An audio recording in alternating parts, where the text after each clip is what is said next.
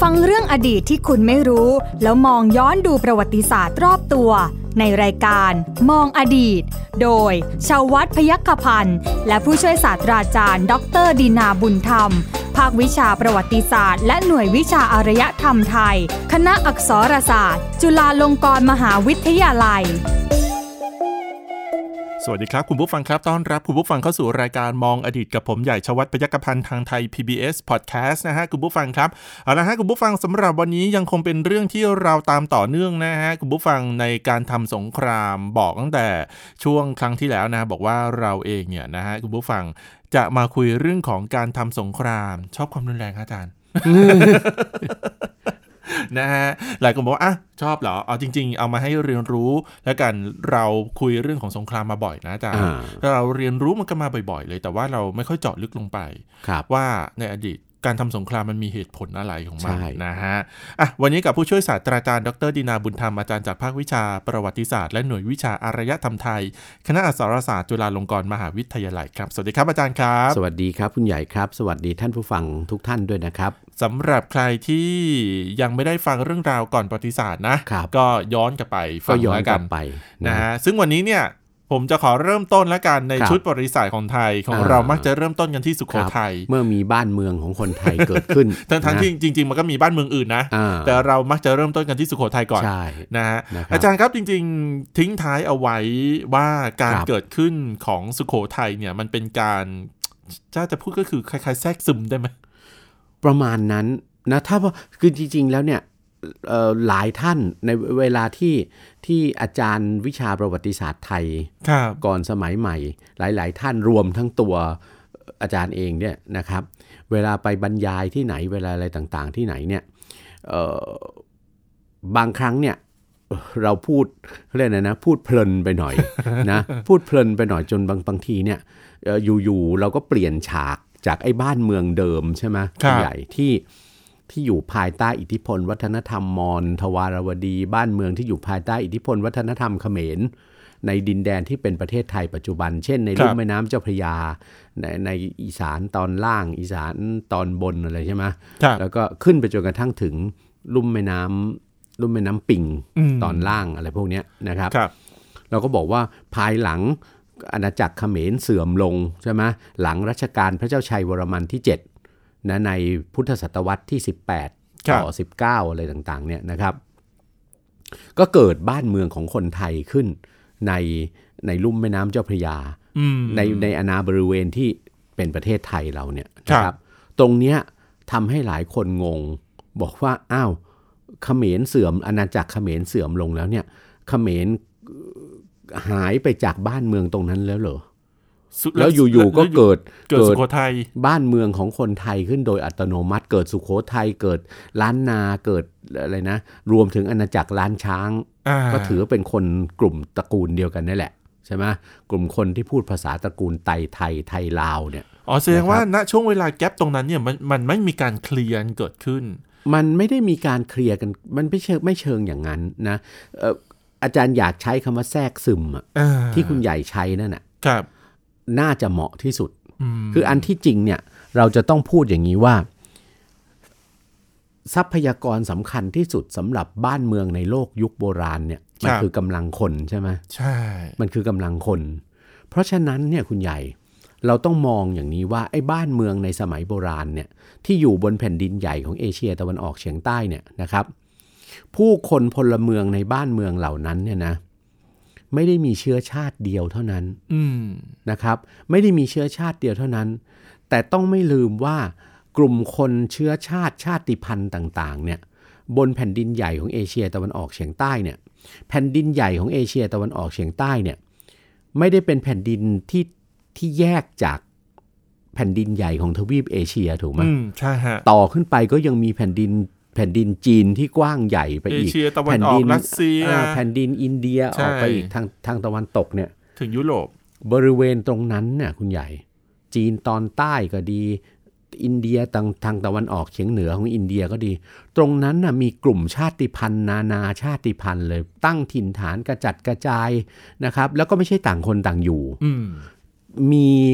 มีความสัมพันธ์อะ เขาเรียกว่ามีปฏิสัมพันธ์ต่อกันครับค้าขายกันบ้าง สู้รบปรบมือกันบ้าง แย่งชิงผู้คนแย่งชิงทรัพยากรกันบ้างนะครับ แล้วที่สำคัญที่สุด ก็ไม่ได้อยู่แต่ในถิ่นฐานของตัวเองอะอ่าบางครั้งถ้าประสบความปัญหาอะไรต่างๆ เช่น เวลาที่ที่จักรวรรดิจีน ซึ่งเขาเป็นอาณาจักรใหญ่กว่าใช่ไหมเขารวมกันเป็นราชวงศ์ใหญ่ ๆ ได้เนี่ย พวกราชวงศ์ต่างๆ ในจีนพวกเนี้ยเขาก็จะมากดกดดันไอ้พวกกลุ่มคนชาติพันธุ์ต่างๆ ทางตอนใต้เนี่ยนะในนั้นน่ะมันมีกลุ่มชาติพันธุ์ที่พูดภาษาตระกูลไตไทย อยู่ด้วยอยู่ด้วย ซึ่งมันก็มีมีผลพอจีนราชวงศ์ราชวงศ์ซองบ้างราชวงศ์หยวน หรือราชวงศ์มองโกลบ้างกดดันมาไอ้กลุ่มคนที่พูดภาษาตระกูลไตไทยที่กระจัดกระจายไปเนี่ย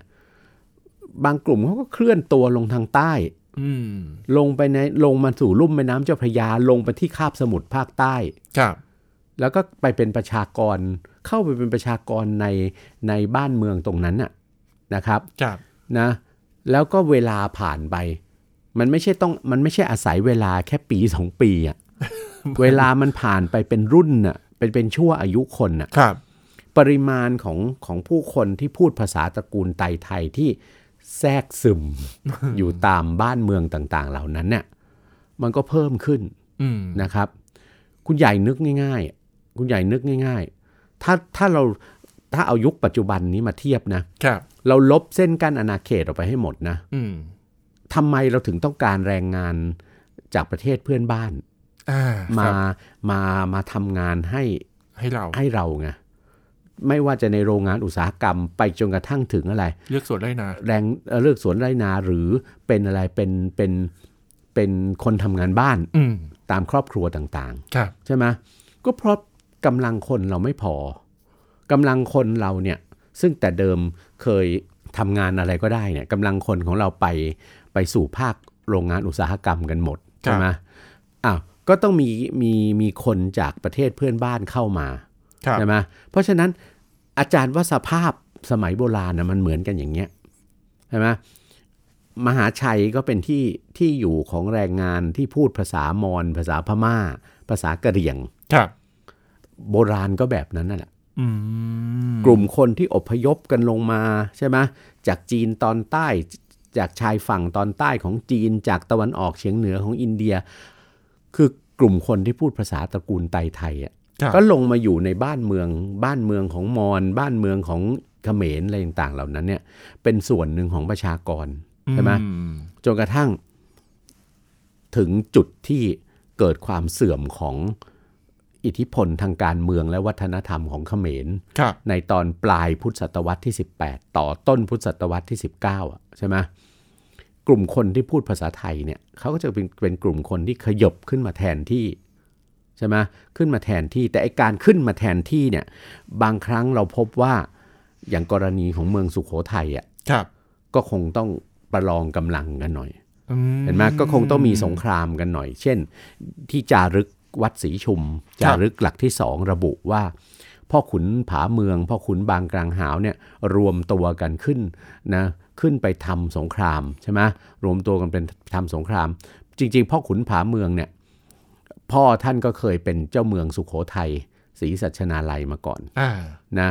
เป็นคนไทยเนี่ยพ่อขุนศรีนาวนำถมเนี่ยแล้วท่านก็แต่ว่าอิทธิพลเขมรขยายขึ้นมาไงครับใช่ไหมก็ต้องอยู่ใต้อิทธิพลเขมรอยู่ระยะหนึ่งใช่ไหมจนกระทั่งเอ่อรุ่นลูกเนี่ยรวมตัวกันทำสงครามขับไล่อิทธิพลเขมรออกไปได้ ก็มีบ้านเมืองที่พูดภาษาตระกูลไตไทย มีผู้นำตระกูลไตไทยเกิดขึ้นใช่ไหมก็คือราชวงศ์พระร่วง แล้วก็ใช่ไหมแล้วก็ถึงขั้นก่อตั้งเป็นกรุงสุโขทัยขึ้เป็นนมากรุงสุขโขทัยขึ้นมาไอ้ตรงนี้ใช่ไหมแหละอาจารย์ที่ที่เราไม่สามารถหาคำตอบได้ เพราะว่าเออเวลาเราเรียนหรือว่าเราศึกษาครับมาเนี่ยเราจะเริ่มต้นก็คือกรุงสุโขทัยโผล่เออขึ้นมาเลย หรือแม้แต่ในลุ่มแม่น้ำเจ้าพระยาอ่าฮะนะครับคุณใหญ่ในลุ่มแม่น้ำเจ้าพระยาเนี่ยเมืองเดิมนะเมืองอู่ทอง เมืองสุพรรณภูมิเดิม ใช่ไหมเมืองแม้แต่ทั้งเมืองละโวอโยธยาเดิมเนี่ยนะครับ เมื่อวัฒนธรรมเมื่ออิทธิพลเขมรเสื่อมลง มีคนพูดภาษาไทย ผู้นำที่พูดภาษาไทยเกิดเรืองอำนาจขึ้นมาตรงนั้นอืมคือราชวงศ์สุพรรณภูมิ กับราชวงศ์อู่ทองนะของพระเจ้าอู่ทองอะซึ่งท่านมีทั้งเชื้อสายไทยกับเขมรรวมกันครับใช่ไหมราชวงศ์สุพรรณภูมิเนี่ย ยังมีหลักฐานชัดเจนว่าเป็นเครือเป็นเครือญาติกันกับใคร กับสุขโขทัยด้วยอืมนะเพราะฉะนั้นบ้านเมืองของคนไทยจะเกิดขึ้นพร้อม ๆกัน ในพุทธศตวรรษที่ 18 19 เนี่ย ในลุ่มแม่น้ำเจ้าพระยาในภาคกลางของประเทศไทยเนี่ยนะครับ จากสุขโขทัยลงมาจนกระทั่งถึงถึงลุ่มแม่น้ำเจ้าพระยาตอนล่างอะ่ะเพราะฉะนั้นสุขโขทัยไม่ได้เป็นรัฐเดียวที่เกิดขึ้นอืม ใช่ไหมครับแต่ก็นั่นแหละเมื่อเกิดสุขโขทัยขึ้นแล้วใช่ไหมครับ เมื่อเกิดสุขโขทัยขึ้นแล้วในระยะแรกเนี่ยสุขโขทัยมีฐานะ ที่เราอาจจะเรียกว่ามีลักษณะเป็นนครรัฐเท่านั้นแหละ อืมค่ะนะอย่าไปนึกถึงแผนที่อาณาจักรสุขโขทัยที่ที่ที่สมัยประถมเขาให้ดูอาจารย์เอ่อหนังสือเรียนเขาดูกันนะอ่าครับว่าโอ้โห อาณาบริเวณยาวตลอดไปถึงปลายแหลมมาลายูนู่นน่ะอะไรต่างๆ เหล่านั้นน่ะมันไม่ใช่เช่นนั้นหรอกในความเป็นจริงอะนะอาณาเขตของสุขโขทัยก็เป็นแค่อะไรเท่านั้นแหละ แค่เป็นนครรัฐซึ่งอยู่ในอะไรในในลุ่มแม่น้ำเจ้าพระยาตอนบนในใกล้บริเวณใกล้ๆลุ่มแม่น้ำยมอะอ่าฮะขณะเดียวกันมันย่อมต้องมีบ้านเมืองของคนไทยอะนะกระจัดกระจายอยู่ในบริเวณตรงนั้นน่ะนะครับ ซึ่งเราก็พบหลักฐานว่าพอพอพ่อขุนผาเมืองกับพ่อขุนบางกลางหาวเนี่ยท่านท่านรบเอาเมืองสุขโขทัยคืนมาได้จากขอมสบาดโขนลำพงอ่านะพ่อขุนผาเมืองอภิเษกพ่อขุนบางกลางหาวใช่ไหมเอ่อขึ้นเป็นพ่อขุนศรีอินทราทิตครับใช่ไหมครับ ปกครองเมืองสุขโขทัยศรีสัชนาลัย แล้วพ่อขุนผาเมืองท่านก็ถอยกลับไปครองเมืองเดิมของท่านอืมคือเมืองราช แต่มีข้อถกเถียงด้วยนะพ่อขุนผาเมืองเนี่ยท่านย่อมไม่กลับไปครองเมืองเมืองเล็กครับๆเก่าเอ่อเอ่อแต่เดิมของท่านหรอกนะแต่ความที่ท่านเป็นลูกเขย พระเจ้าแผ่นดินเขมรนะครับ ท่านได้อภิเษกกับราชธิดาของกษัตริย์เขมรอ่าครับนะมีข้อถกเถียงด้วยว่าพ่อขุนผาเมืองเนี่ยท่านอาจจะไปครองราชสมบัติในอาณาจักรกัมพูชาอ๋อ หลังฮะยุคพระเจ้าชัยวรมันที่7นะก็มีมีมีหลักฐานจากจดหมายเหตุจีนนะบอกว่ากษัตริย์กษัตริย์ที่ครองกัมพูชาในช่วงเวลาที่ทูตจีนเข้าไปในกัมพูชาตอนนั้นเนี่ยครับเป็นคนไทยจากลุ่มแม่น้ำเจ้าพระยาอืมอะไรประมาณเนี้ยก็ต้องศึกษากันต่อไปนั่นหมายความว่าอ่าพอ อิทธิพลทางการเมืองของอาณาจักรเขมรเนี่ยเสื่อมถอยลงครับทางเราเนี่ยก็คือทางสุโขทัยเนี่ยนะเออก็คือก็แทรกซึมเข้ามาก็สถาปนาครับขึ้นขึ้นเป็นรัฐใช่อ่ารัฐหนึ่งขึ้นมาเนี่ยเออออาจารย์ แต่ว่าใน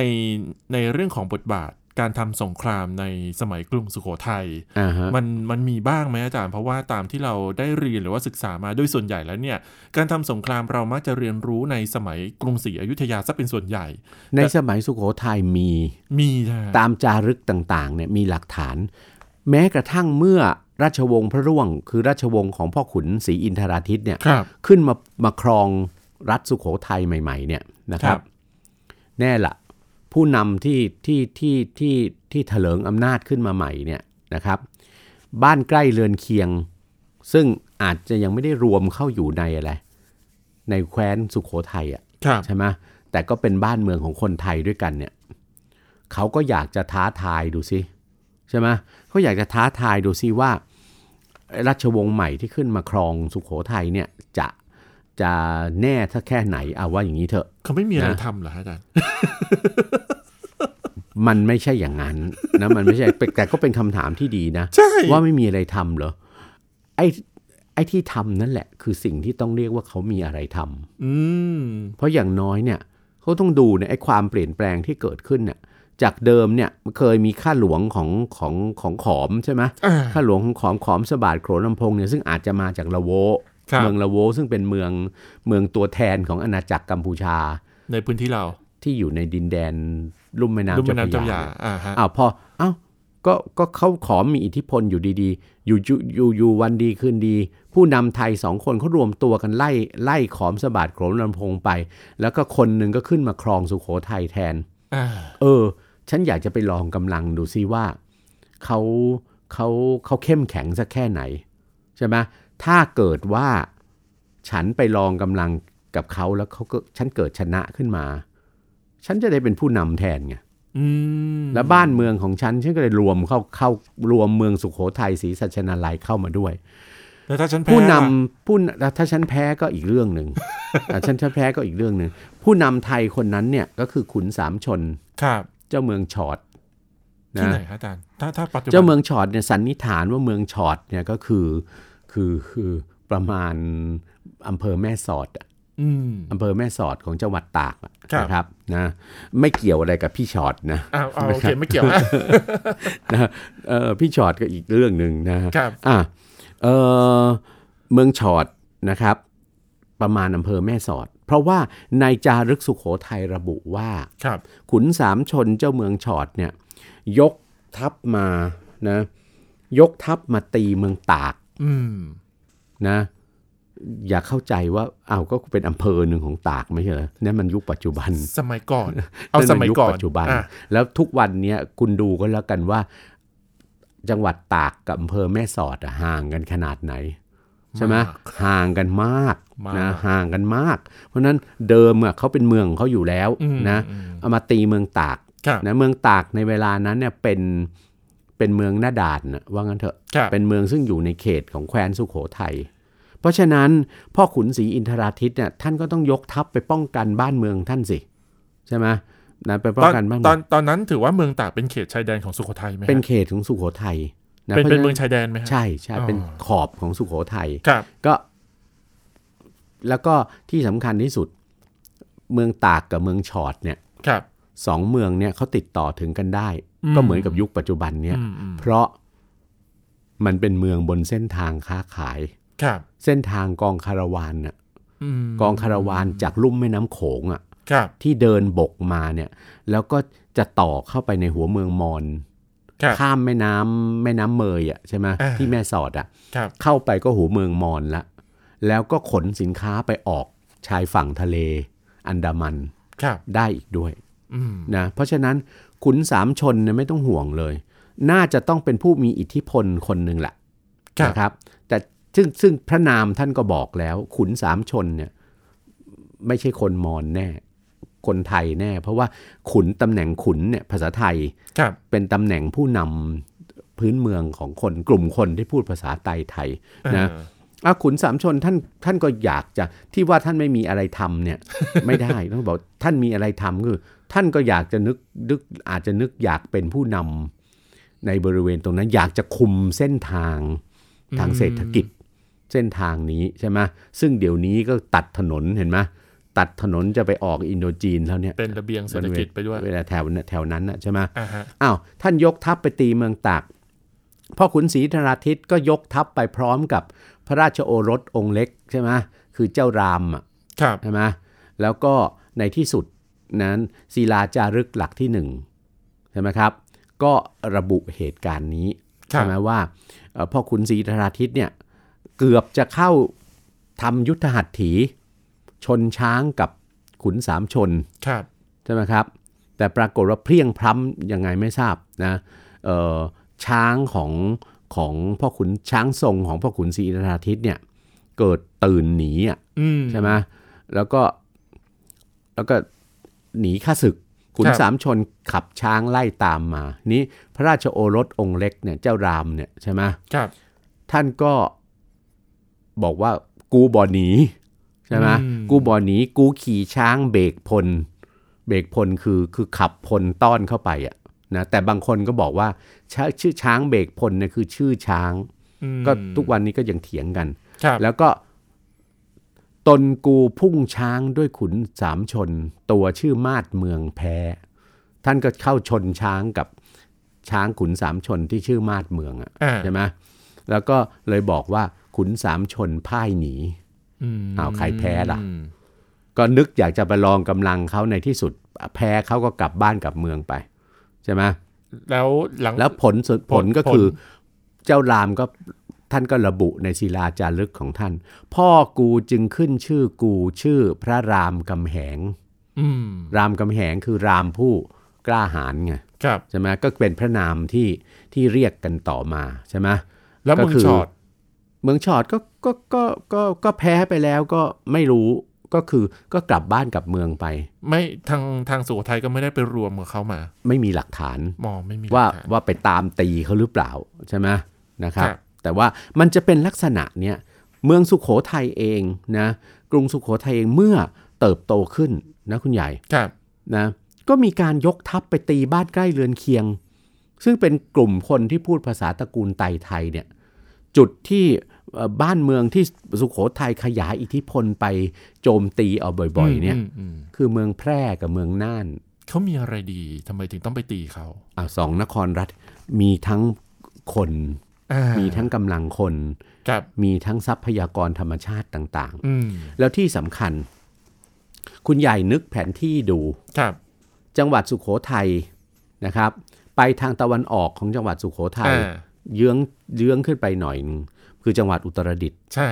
แล้วก็ขึ้นไปเมืองแพร่ใช่ขึ้นไปเมืองน่านถูกต้องฮะจากเมืองน่านปุ๊บเนี่ย ทะลุออกไปเขตประเทศลาวปัจจุบัน เข้าถึงฝั่งโขงได้ทางหลวงพระบางครับ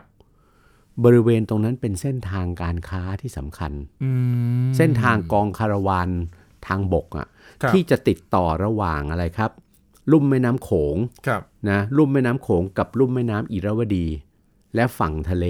อันดามันครับสมัยก่อนนะเขาไม่มาเขาไม่มาล่องแม่น้ำเจ้าพระยาออกปากอ่าวหรอก เพราะว่าลุ่มแม่น้ำเจ้าพระยาตอนล่างมันก็เป็นเขตของบ้านเมืองอื่น ๆ อีกใช่ไหมคือแคว้น อโยธยาใช่ไหมซึ่งต่อเนื่องมาจากแคว้นละโว แล้วก็แคว้นสุพรรณภูมิ ครับ สุขโขทัยเขาออกทะเลทางหัวเมืองมอญสะดวกกว่า อืม เพราะฉะนั้นถ้าสุขโขทัยต้องการจะควบคุมเส้นทางเดินบกใช่ไหมเส้นทางการลำเลียงสินค้าทางบกเนี่ยจากลุ่มแม่น้ำโขงมาจนกระทั่งถึงลุ่มแม่น้ำอิระวดี ทำให้ตัวเองได้เป็นศูนย์กลางอย่างแท้จริงครับของเส้นทางนี้ สุโขทัยก็ต้องไป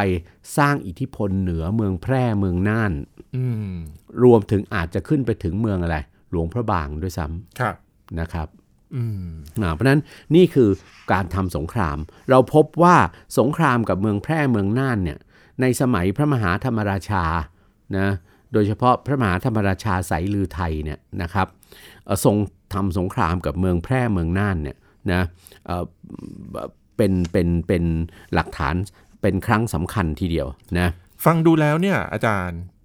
เส้นทางที่อ่ากรุงสุโขทัยเลือกที่จะทำก็คือเป็นเส้นทางการค้า ถูกต้อง พอเลือกทำเป็นเส้นทางการค้า ผมทำให้ผมนึกถึงว่าแสดงว่ามันมีเรื่องผลประโยชน์ทางการค้าในการใช้เส้นทางผ่านถูกด้วต้ยองใช่ไหมฮะถึงบอกว่าทรัพยากรเนี่ยรวมหมดอะออเส้นทางการค้านี่คือผลประโยชน์ทางเศรษฐกิจด้วย ครับนะคุณใหญ่เห็นไหมว่า วัตถุประสงค์ครับนะดัดจริตพูดภาษาฝรั่งนิดนึง purposes อ่านะ purposes purposes ของการทำสงครามครับในในเมื่อเมื่ออาณาจักรบ้านเมืองมันขยายซับซ้อนขึ้นเรื่อยๆเนี่ยอืมมันมากขึ้นเรื่อยๆเห็นไหมเพราะจาว่ากการแย่งชิงทรัพยากร เช่นที่ดินกำลังคนทรัพยากรธรรมชาติ เฉยๆครับนะหรือการเข้าไปควบคุมแหล่งทรัพยากรธรรมชาติ นะครับในสมัยก่อนประวัติศาสตร์นะเอ่อเข้าไปผูกขาดอ่านนะเอ่ออย่างเดียวเนี่ยเอามันเริ่มไปสู่ผลประโยชน์ทางเศรษฐกิจอื่นๆละอืมจะคุมเส้นทางการค้าจะคุมเส้นทางเดินเรือใช่ไหมแสดงว่าเป้าหมายของการทำสงครามครับในในตอนแรกนะฮะคุณผู้ฟังเออมันเริ่มแตกต่างอย่างชัดเจนละใช่ มันมีเป้าหมายที่เริ่มเริ่มแตกออกไปละเริ่มแตกออกไปแล้ว และขณะเดียวกันการพิสูจน์อะไรครับ พิสูจน์สถานะความยิ่งใหญ่อืมความชอบธรรมของกษัตริย์ครับนะก็วัดกันด้วยสงครามอืมก็วัดกันด้วยสงครามว่าว่ากษัตริย์องค์ไหนจะมีเอ่อภาษาพงศาวดารเขาใช้คำว่ากฤษดาพินิหารอ่านะฮะกฤษดาพินิหารหรือเดชานุภาพอะครับนะเหนือกว่าใครเนี่ย ส่วนหนึ่งก็วัดกันด้วยสงคราม มันเป็นเหตุผลนะครับที่ทำให้ตอนนั้นเนี่ยกรุงสุโขทัยเจริญรุ่งเรืองด้วยใช่ไหมฮะอาจารย์ อันที่จริงเราก็เราก็คำว่าเจริญรุ่งเรืองเนี่ยนะจริง ๆ ในฐานะนักประวัติศาสตร์ไม่กล้าใช้อะทำไมฮะอาจารย์ไม่กล้าใช้อะเพราะว่าเพราะว่าเอ่อจริง ๆ มันคือภาษาในตำราเรียนอ่าความเจริญรุ่งเรืองของกรุงสุโขทัยเนี่ยคือคือภาษาในตำราเรียนจากจาก วลีในศิลาจารึก แค่ว่าในน้ำมีปลาในนามีข้าว ครับ แต่จริง ๆแล้วเอ่อมีปัจจัยหลายอย่างที่สะท้อนให้เห็นว่านะครับเอ่อสุขโขทัยไม่ได้รุ่งเรืองอยู่ตลอด